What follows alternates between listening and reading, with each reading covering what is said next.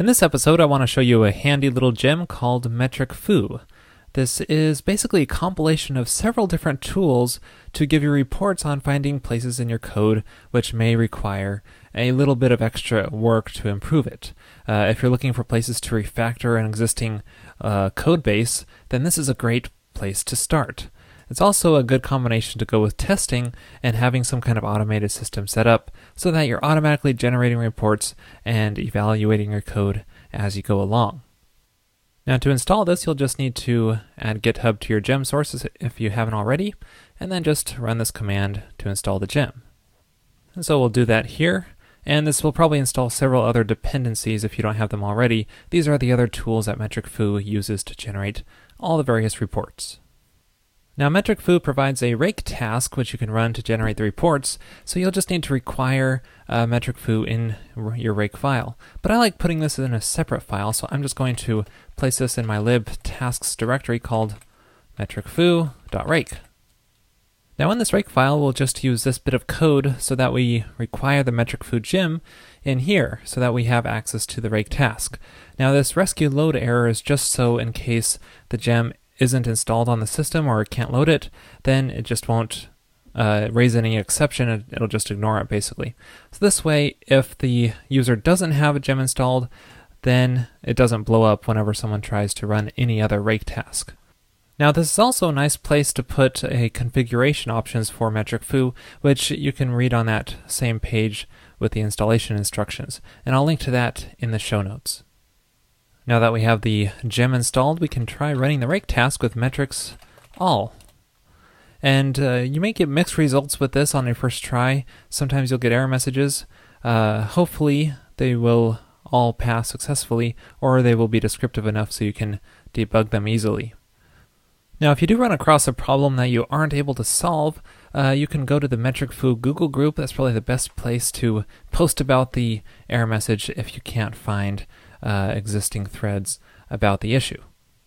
Now, once the rake task finishes, you should see a browser window open up, and that looks something like this. As you can see, we have a report for each of the individual tools that is included with Metric-Fu.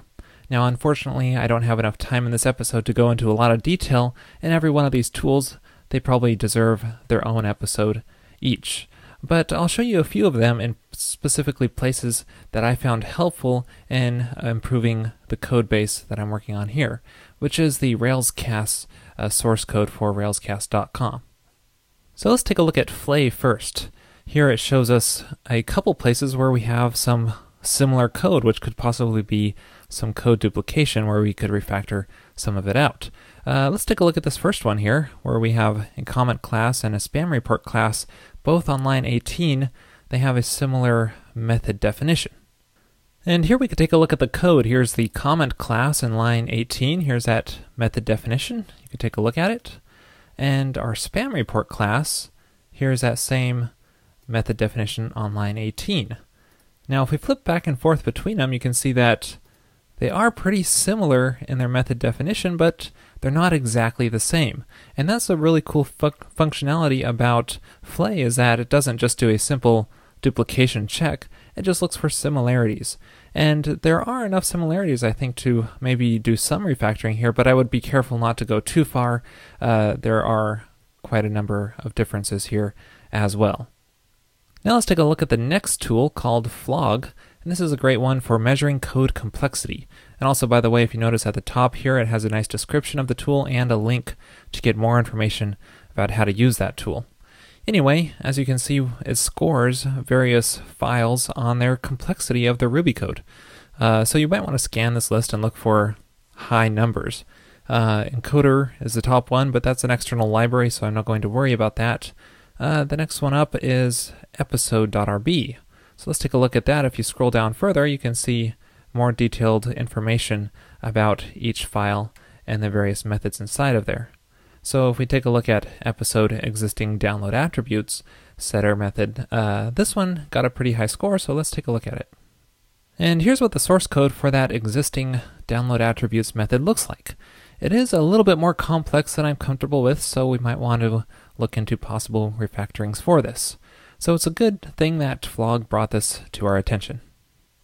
Now the next one on this list is called RCov, which is a really great tool to find bits of code which is not covered by your tests, and hopefully you are testing.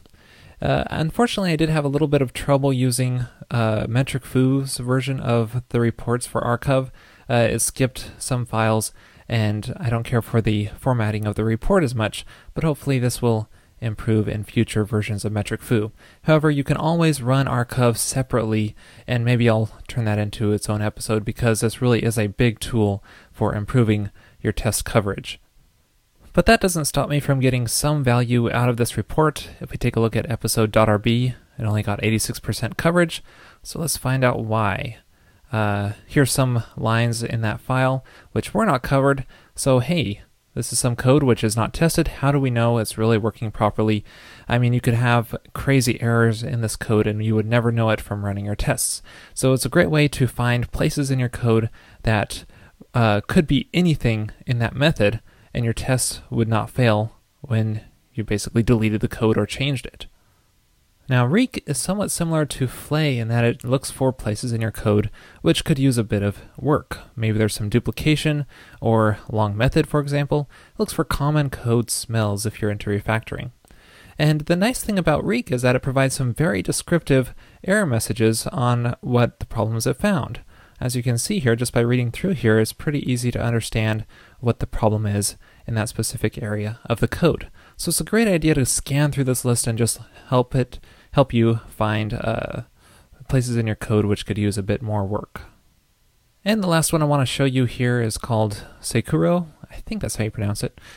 Anyway, it's another one kind of similar to Flog in that it shows you some places in your code which might be more complex than you like. The first two here are for that external encoding library, so I'll ignore those. But again here, the matching spam reports method came up again in the list, so it's something to look into.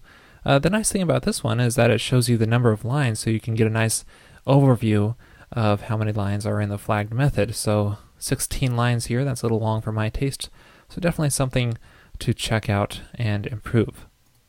Now, I wish I could go into more detail and show you all these tools, but I'll just leave it at that, and hopefully this episode gave you a nice taste on what Metric-Fu provides and all these reports that are generated by the various tools.